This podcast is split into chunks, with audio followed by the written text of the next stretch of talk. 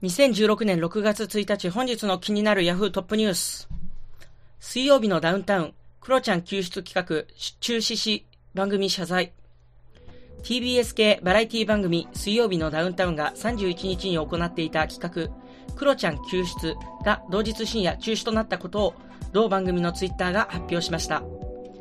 同番組は31日の夕方から、クロちゃん、どこかに閉じ込められても、ツイッターさえあれば助けてもらえる説と題した企画を実施。お笑いトリオ安田大サーカスのクロちゃん39歳をとあるマンションに閉じ込め、クロちゃんのツイートだけを頼りにネットユーザーが探すというものでした。クロちゃんは部屋の間取りや電車が通る音が聞こえるなどをツイートしていました。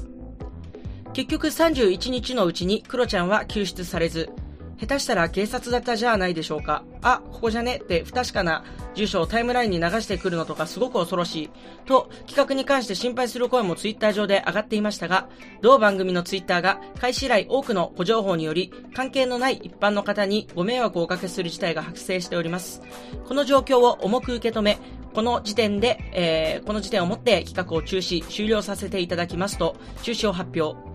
ご迷惑をおかけした皆様、並びに企画にご参加いただいた方々に深くお詫び申し上げますと謝罪をしました。クロちゃんは企画中止のツイートを受け、スタッフさんから説明があって、えー、部屋から出ることになりました。探していただいた皆さん、本当にありがとうございましたと、救出に尽力してくれたネットユーザーへの感謝をしました。という、えー、ことなんですけれども、まあ、すっげえ難しいですよね。水曜日のダウンタウン、超面白いんで僕も見ますよ。すっげえ見ますけど、もうね、今のこの、で、企画自体も超面白いじゃないですか、発想として。ね、ただ、その、なんだろうな、例外的な行動をしてくるネットユーザーっていうのが今はもう相当な数いますから、でもネットあると、そうじゃなくたっていろんなことできちゃうのに、だから、うーん、いや、この企画自体は面白いし、例えば昔、テレビの力っていう番組があって、えー、っと、自分の身内の行方不明者に関する情報とかを、えー、番組に送って、その番組の中で情報を流して、えー、その番組の生放送やってる企画、えー、え、っと、その生放送やってる時間帯のうちに情報を選べる、えー、得られるか、みたいなことをやってる番組があって、その、なんだろうな、もちろんそれはバラエティじゃないんで、お笑いには、笑いにはならないんですけども、今、えっと、こういうインターネットとかがしっかりある状況で、あの、ああいう企画とかやったら面白いんじゃないかって僕すごい思ってたんですよ。いや、まああれは、まあだからテレビのことだから、どこまでね、やらせでやってたとか、そういうことはさておきですよ。あれは、だから、すごい面白かったんですけど、で、今回の企画も、あの企画を聞いた段階ではすげえ面白そうだなって思ったんですけど、ただ水曜日のダウンタウンちょっとさ、あの、あれですよね。あの、やりすぎな説やるときありますよね。なんか、こう、クロちゃんの、クロちゃん拉致する系とかはもう特にそうですけど、これ、本当に大丈夫なのかな？苦情来ないのかなとか、あと結構食べ物無駄にする系もやるし、僕はもう、あの、なんだろう、ある程度は見てて許容できる人なんですけれども、そうじゃない人もたくさんいるだろうし、あまあ、そういうことを考えて、すごいね、あの、テレビ番組も窮屈な時代になりましたよね。うん、すごい思うんですけど、あの、プロレスってあるじゃないですか。プロレスって、生で見に行ったことありますか？皆さん。僕ね、あの、1年ぐらい前に、バイト先の先輩でプロレス好きな人がいて、あの、僕一度ね、あの、プロレス生で見たいなってずっと思ってたんですけど、一人じゃ敷居が高いんで、ハードル高いんで、その人に頼んで連れてってもらったんですよ。後楽園、後楽園ホールでね、あそこね。後楽園ホールで DDT 見見させてもらったんですけど、超面白いんですよ。え、これね、多分、えっと、テレビで、えっと、暴力的な、あの、表現とかをやると、全部規制されちゃう、苦情が来ちゃうっていう、この昨今の流れがあって、そういう中でプロレスって、なんかちょっと、頭きたら会話っていうかそのショーの流れの中で腹立つことがあったら相手のことを思いっきりぶん殴っていいんですよ。そんなのね、絶対面白いんですよ。ね。で、それもそうだし、あの、もう、そこでどんどんどんどん引き込まれてるから、後半の方に本当に、えっと、ガチのファイトを、まあ、もちろんそれもブックなんで装ったものなんですけども、えっと、その、本気で戦うような場面になっても、すごい感情移入するし、プロレス、本当ね、すごいよくできてるんで、皆さんぜひ、あの、行ってみてもらえたらいいと思いますよ。あと、なんだろうな、バラエティ番組で言うと、僕は、あの、世代的にトリビアの泉を超見てました。トリビアの泉も、なんだろう、えっ、と、トリビアの種っていうその、〇〇説、あの、水曜日のダウンタウンでいうところの、〇〇説みたいなコーナーがあって、すげえ覚えてるのが、えっと、娘が、その、旦那候補で紹介しに来る人が、えっと、すっげ、年上な上にすごい頼りなさそうだったらとか、えっと、もう、なんか、ドキュンだったらとか、そういうのやってたんですよ。で、お父さんは、一般人の方ですよ。何にも知らないで、あの、娘がやべえやつ連れてきちゃったって、えー、どういう対応をするのか、みたいな、そういう企画だったんですけど、もう、僕はあれ見てて、面白い反面、お父さんかわいそうでかわいそうで、っていうのもありましたね。あと、あの、犬の目の前で、あの、飼い主がさらわれてったら、えっと、犬は助けてくれるのか、愛犬は助けてくれるのか、みてえなやつ。みてえなやつも、あの、なんだろう、考えようによっては動物虐待みたいに取る人もいるだろうし、まあ、だから、僕が小学生ぐらいの時ってギリギリそのラインが許されてたのかなと思いますよね。今のドッキリとか、その、派手な絵を撮ろうと思うと大変だから、すごいこねくり回したストーリーを作って、で、なんだろうな、見てるこっちがかわいそうになってくるっていうパターンのやつ結構あるんですよね。あれは楽しくないからやめてほしいなって思いますけどもね。なんて言うんだろう、えっと、前回の時も話しましたけど、10%の理解、10%の情報って、えー、10%の理解、10%の許容みたいな話をしましたけど、見る側も、あの、面白いもの作るために一生懸命やってるんだと思って苦情は入れないであげるし、テレビ側も視聴者に配慮して、なんか、過剰な演出とか、過激な、過剰に過激なシーンとか、あともう、過剰に芸能人がかわいそうに見えるようなやつとかは、もう作んないようにした方がいいんじゃないのって、えいうことも僕は思いますね。ちょっと、えー、どっちの意見にも立とうとしたら話がこじれまくってしまった。でもまあ、始めていきましょう。えー、第2回、クスノキカンタ、理屈こねる。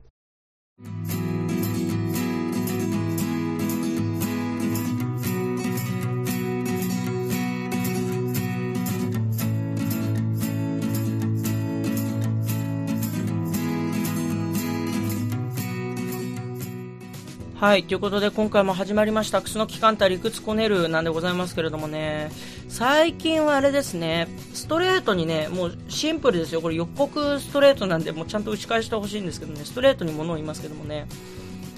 猫が飼いたいですね、猫。うーん。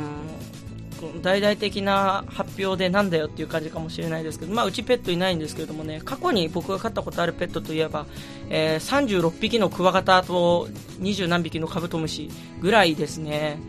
なんでそんないたんだっていう話なんですけど、あのね、虫かごとかじゃなくて、えっ、と、ちゃんとしたデカめの水槽に、えっ、と、3割ぐらいのとこまで、えっ、と、腐葉土と土を入れて、えっと、そこに、えっと、おとなしいやつと、それをね、あの、水槽を4つぐらい買うんですよ。で、えっと、それぞれ、その、最初に、ある程度一緒くたにしといて、えっと、すげえ荒い奴らは荒い奴ら同士にして、そうしないと、あの、大変なことになるんで、あの、荒い奴ら同士、えっ、と、荒くない奴は荒くない奴ら同士で、だいたい4つのカテゴリーに分けて、それで僕は観察をして、えー、いたわけなんですけれどもね。すげえ、未だに好きなんですよね、僕、クワガタカブとか。あの、もう年々虫ダメになってますけど、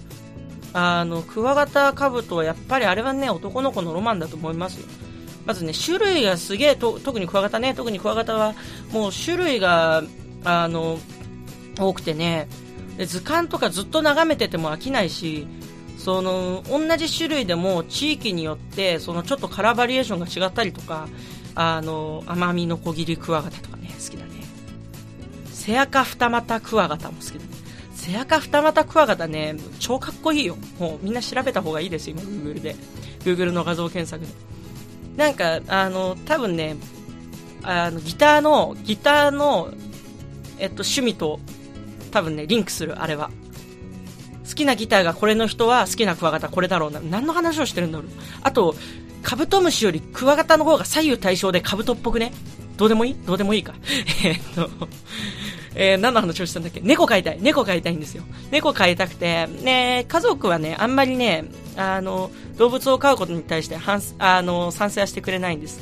えー、っていうのは、まあ、一番ね、うちの親が言うのは、えっと、まあ、死んじゃった時に死ぬほど悲しいからみたいな、えー、ことを言うわけですけれどもね。猫大体、まあ、15年ぐらい生きるんでしょ ?15 年ぐらい生きるってことは、僕今22なんで、俺が37のおっさんになるまで一緒にいるわけじゃないですか。そう考えると、その、なんだろうな、こっからの15年の、えっ、ー、と、俺の中心の中に猫がいるかみたいなすげえ面白いなと思うんですけどね。できれば2匹飼いたいな、2匹。うーん。なんか、猫も猫でね、もう1匹猫がいた方が気が楽だと思う。うん、俺はなんかそんな風に思う。で、まあ、で、猫は僕の動物の中のランクとしては、そんなにね、上位じゃないですね。3位ぐらいですね。十分上位か。えー、まあ1位、1位はね、1位はもう白熊ですね。白熊です。もうあの、僕大体、あの、あの、もふれる動物はみんな好きなんですけど、白熊のあのサイズ感と、あの、黒目がちっていうかもう黒目しかないんだけど、えっと、うん、なんかね、可愛いですよね、白熊。ただ、あの可愛さに対して、もう、あの、動物界最強ぐらいのクラスのパワーを持ってるじゃないですか。そのね、もう、ギャップ萌え？ギャップ萌えっていうのこれ。とか、もう、含めてね、白熊すげえ好きですよ。白熊の赤ちゃんとか超可愛いじゃないですか。もう、あのサイズのまま大きくなんなきゃいいのにね。あの、そしたら帰るのにってすげえ思いますけどもね。白熊超可愛いですよ。あ、だから、あの可愛さだと、人が近づいちゃうと思うんですよ。北極に行った時に。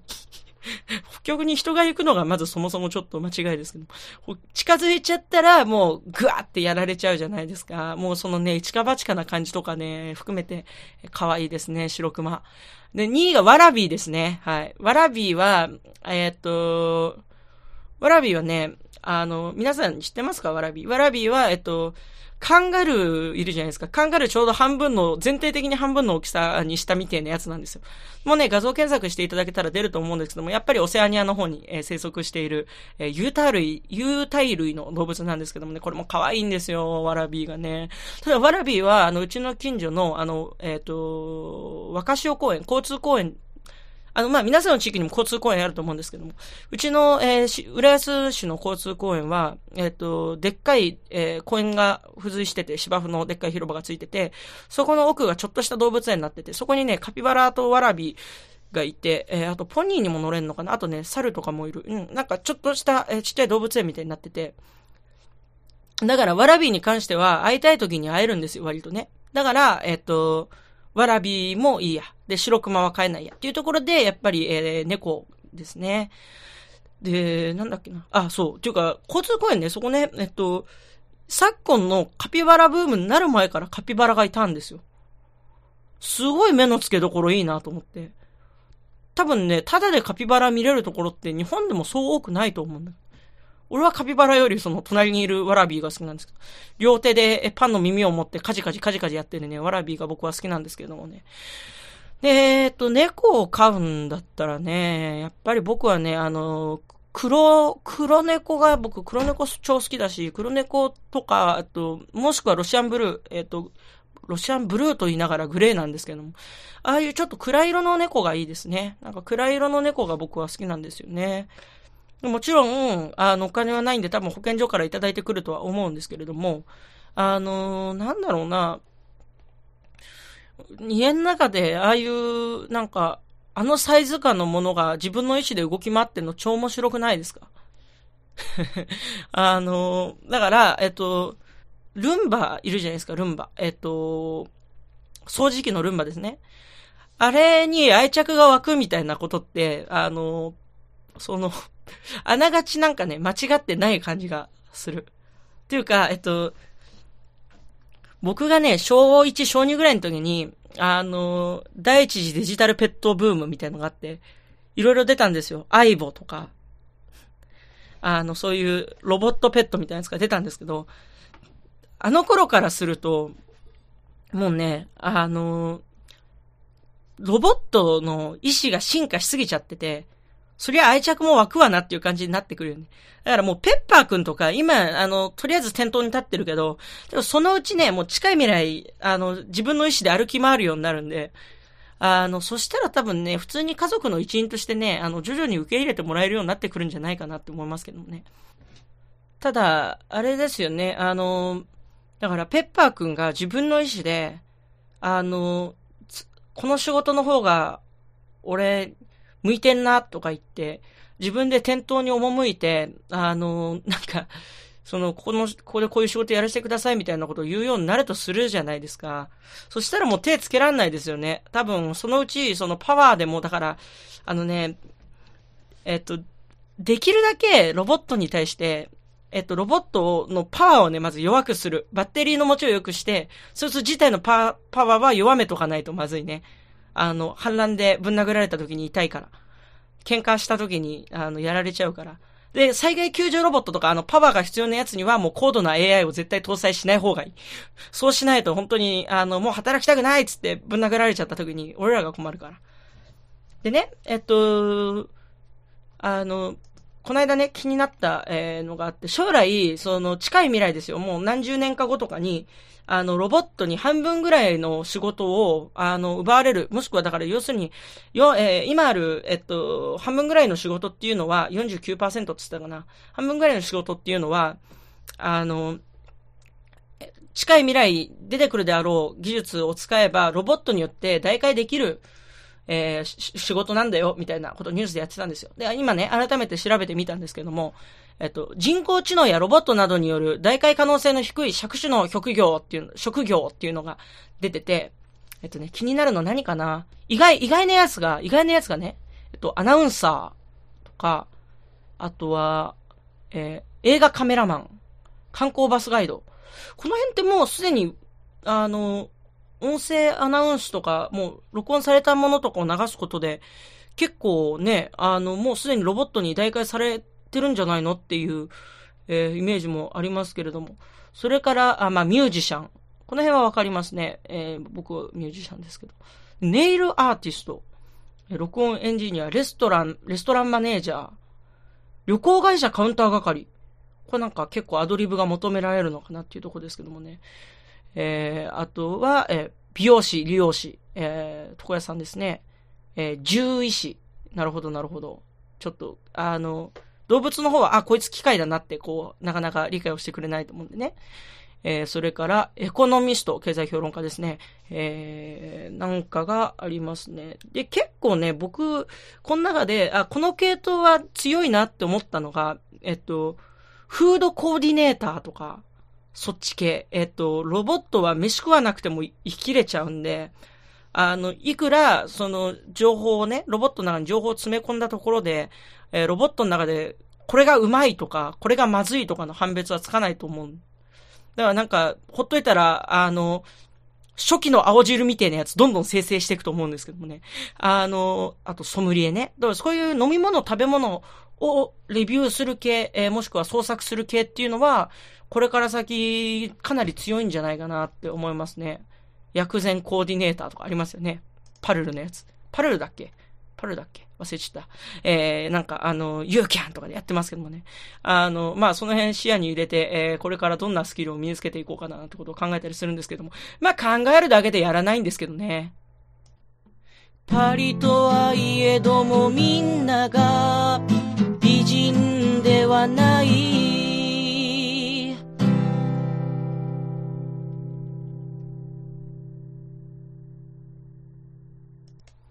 えー、っとね、よく、あのー、年寄りが機械に嘘みたいに言われることあるじゃないですか。あのね、パソコンの使いなさがすごい。ね、ローマ字にまずね、馴染みが薄いからキーボードが打てないでしょ？まずアル、アルファベットが全然理解できてない人とかいるから。で、ことによっちゃ、なんかもう操作を一個間違えるとね、パソコンっていうのは爆発すると思ってる節があるんですよね。あの、ね、インターネットっていうシステムがよくわかってないんですよ。インターネットっていうシステムをゼロから説明してくださいって言われて、俺らもう、その、どうして、何がどうしてこうなった結果インターネット使えてるかなんて俺らにもよくわかってないんだけど、ただそんなことはどうでもよくて、ただ、えっと、まあ、そういうものがあるんだよっていうことを理解してほしいだけなんですけどもね。あのー、この間うちのおばあちゃんが、えっと、携帯を買いました。携帯を買いました。あの、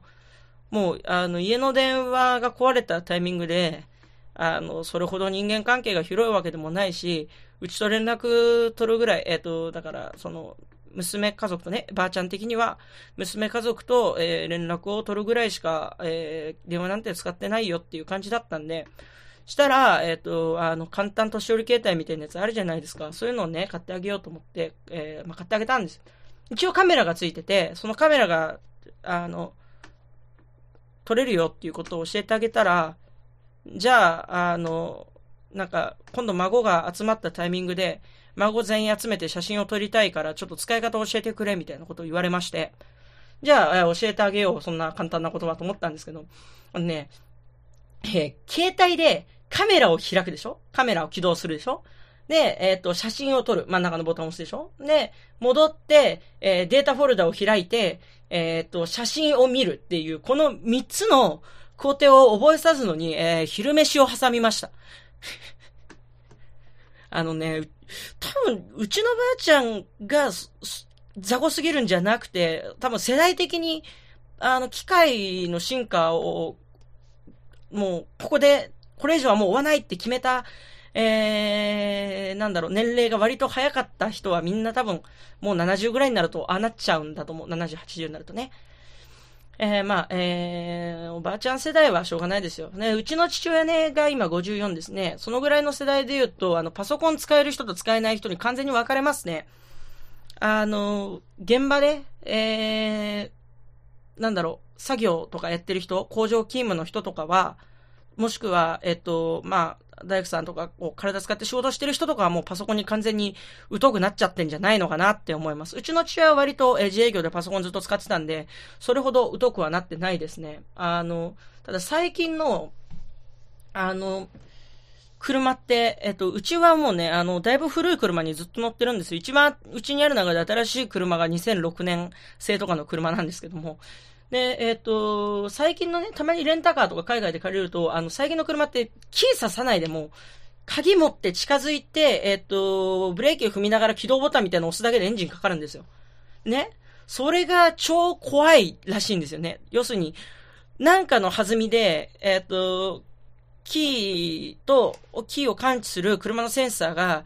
あの、どっか行っちゃったら、な、どっか行っちゃったりとか止まっちゃったりとか壊れちゃったりとかしたら、車急にボーンってエンジン止まんじゃねえのって思ってるっぽいんですよね。そんなのさ、もうそのリスクマネージメントは絶対されてるじゃん、もうその開発段階で。だからそんなもんそういうもんなんだからもうほっとけばいいじゃんって思ったんだけど、僕もね、ちょっとついに、あの、なんだろう、ついていけなくなりつつあるなって思ったのが、まずね、Bluetooth ですよ、Bluetooth。Bluetooth はもうずいぶん前からあるじゃんっていう話なんですけど、僕はちょっと最近、あのー、必要に応じて、えー、Bluetooth デビューをしたんですけどもね。Bluetooth っていうのは、なんか、えっと、2003年ぐらいにできたものらしいですね。2003年ぐらいに、で、初めて、まあ、そこから2、3年の間で、えー、日本でも普及するようになって、その間もずっと開発っていうか、その、えー、よくしようよくしようっていう、その改善は進んでるんで、あの、その頃と比べてたらね、だいぶそのディレイとかも少なくなってるし、音質も良くなってると思うんですけども、あの、あれね、つけてて、電車の中とかで、急に Bluetooth の接続途切れて、電車の中で俺が来て、聞いてるやつが、電車内に、その携帯のスピーカーから流れ出しちゃったら、どうしようかってすげえ不安になるんですよね。で、あの、僕、仕事柄、その自分が歌った音源とかを聞いてる時があるんです。だから、それ流れたらめっちゃ恥ずかしいじゃないですか。ね。でも、冷静に考えたら、別にあの、他の電車の乗客はその、俺の声を知らないから別にそれが流れても、俺の歌ったやつだっていうことには多分気づかないと思うんですけど。で、あと最近ね、えー、ちょっとしたメモとか、こういうポッドキャストで話すこととか、あと歌詞とか書いたりするのに、あの、エバーノートっていうアプリを使ってるんですよ。エバーノートっていうアプリはすごくてですね、えー、っと、例えば、えー、パソコンで書いたものを、えー、出先で、えー、スマホで見れるみたいのを、勝手に自動で同期してくれるんです。同じ Wi-Fi に繋いどくと。で、えっと、えー、もう、壊れちゃって、えー、タッチパネルが反応しなくなった、えー、使いづらいノートパソコンと化してるサーフェス。それ出先で僕文章を打つのにいつも使ってるんですけども、それと家のデスクトップのパソコンと、あと、えー、スマホですね。この3つの端末間で、えー、更新した分が勝手に、あの、同期されて、あの、さっきやめたとこから、あの、また文章が書けるようになってる、すごいアプリなんです。ね、超優れものなんです。で、あの、エヴァーノートは基本的にあの、保存ボタンがないんですよね。どういうことかっていうと、その文字を打ったそばから、1文字ね、打ったそばから、勝手にどんどん保存されていくんですよ。ただね、それが分かってても、やっぱりページ閉じるときにめちゃくちゃ不安になるんです。それはもう多分ね、そういう世代なんだと思うんだよね。その結構、あの、ワードとか打ってて、あの、保存忘れて、しまったーみたいな、やっちゃったまたゼロからだみたいな思いを結構してるからだと思うんですけども、あの、ちょっと前にね、長文を書いてる途中に急にパソコンがアップデートに入って、あの、勝手にすごいスピードで再起動を始めたんですよ。で、心臓が止まりそうになったんですけど、あの、再開したら、エヴァーノートだから、その、普通にね、書いたところまで、ちゃんと残ってて、あ、そっか、エヴァーノートはそうなのかってすごい思ったんですけどね。で、最近はあの、定額制の音楽配信とかね、これもいつかね、お話ししたいと思いますよ。定額制音楽配信の是非みたいなね。僕は結構、あの、賛成派なんですけどもね。あの、定額制音楽配信のやつとかアプリとかあると、そのいくつかの端末間でシームレス再生とかできたり、そのオフラインでもあらかじめこうプレイリストに入れといたやつはダウンロードしたやつでも、その、えー、オフラインでも再生ができたりとか、どんどん進化してるわけですよ。その、科学技術というか、その、なんだろう、家電っていうカテゴリー分けでいいのかな？そのデジタル機器みたいなのがすげえ進化してて、ね、どのタイミングで僕が完全にあの、ついていけなくなるかっていうのはよくわからないんですけども、あの、俺がついていけなくなるってことは、俺の想像をはるかに超えてくるもんがこの先出てくるっていうことじゃないですか。だから、まあ、ある意味楽しみですね。だからと、僕を安心させるためにエヴァーノートにはもう偽物でいいから、偽物でいいから実際何の、あの、意味もなくていいから保存っていうボタンを作ってほしい。ごねたやつが得するなら、俺もごねる。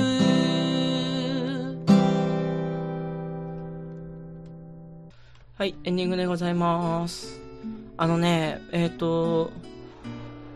映画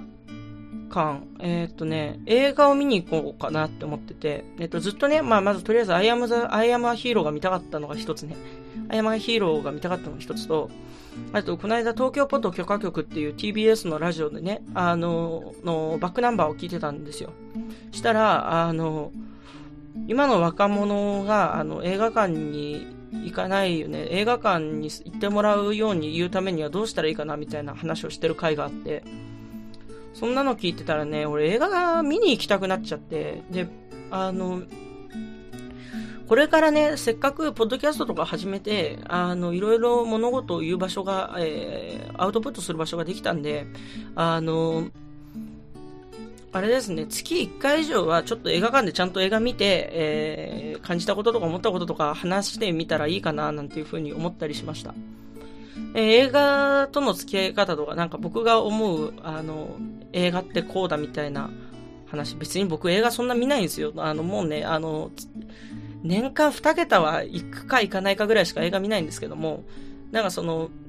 それはね、自分の中で、えっと、映画を見に行くっていうことを当たり前にしないっていうか、その映画を見に行くっていうのは、えっと、映画を見に行くっていう行動に対するちょっとした非日常感みたいのを保つために、なんか、えっと、見たい映画以外は映画館には見に行かないっていう風にしてる部分もあるんですけど、あのね、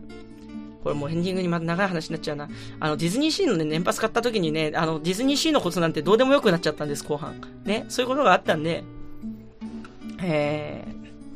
まあ、でも月1回ぐらいは見に行ってもいいかなと、ちょっと思ったので、えー、じゃあ次回ちょっと映画の話、映画見に行くかわかんないですけど、見に行かなかったら、それはそれでまた、えー、映画の話をします。